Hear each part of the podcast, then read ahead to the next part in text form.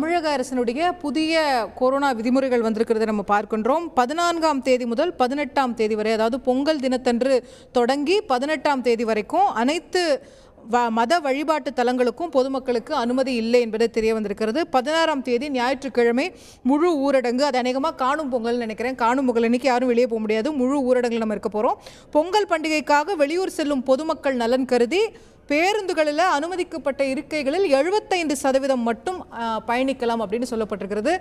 பேருந்துகளில் எழுபத்தைந்து சதவீதம் போது இது எந்த அளவிற்கு நடைமுறையில் கடைபிடிக்கப்பட போகிறது அப்படிங்கிறத நம்ம பொறுத்திருந்து பார்க்கணும். பேருந்தில் பயணிப்போர் எழுபத்தைந்து சதவீதம் மட்டும் செல்லலாம் அப்படிங்கிறது கொடுக்கப்பட்டிருக்கிறது. இதை தாண்டி பொதுவான அறிவுரைகள் தடுப்பூசி செலுத்திக் கொள்ளாதவர்கள் உடனே செலுத்திக் கொள்ளணும். கடைகளில் வந்து மாஸ்க் சானிடைசர் தெர்மல் ஸ்கிரீனிங் எல்லாமே செய்யணும் அப்படிங்கிறது சொல்லப்பட்டிருக்கிறது. எல்லா கடைகளிலும் பணிபுரிபவர்கள் வந்து அவசியம் முகக்கவசம் அணியணும்.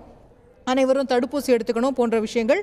வணிக வளாகங்கள் மற்றும் கடைகளில் பணிபுரிபவர்கள் உரிமையாளர்கள் கட்டாயம் தடுப்பூசி செலுத்தி இருக்க வேண்டும்.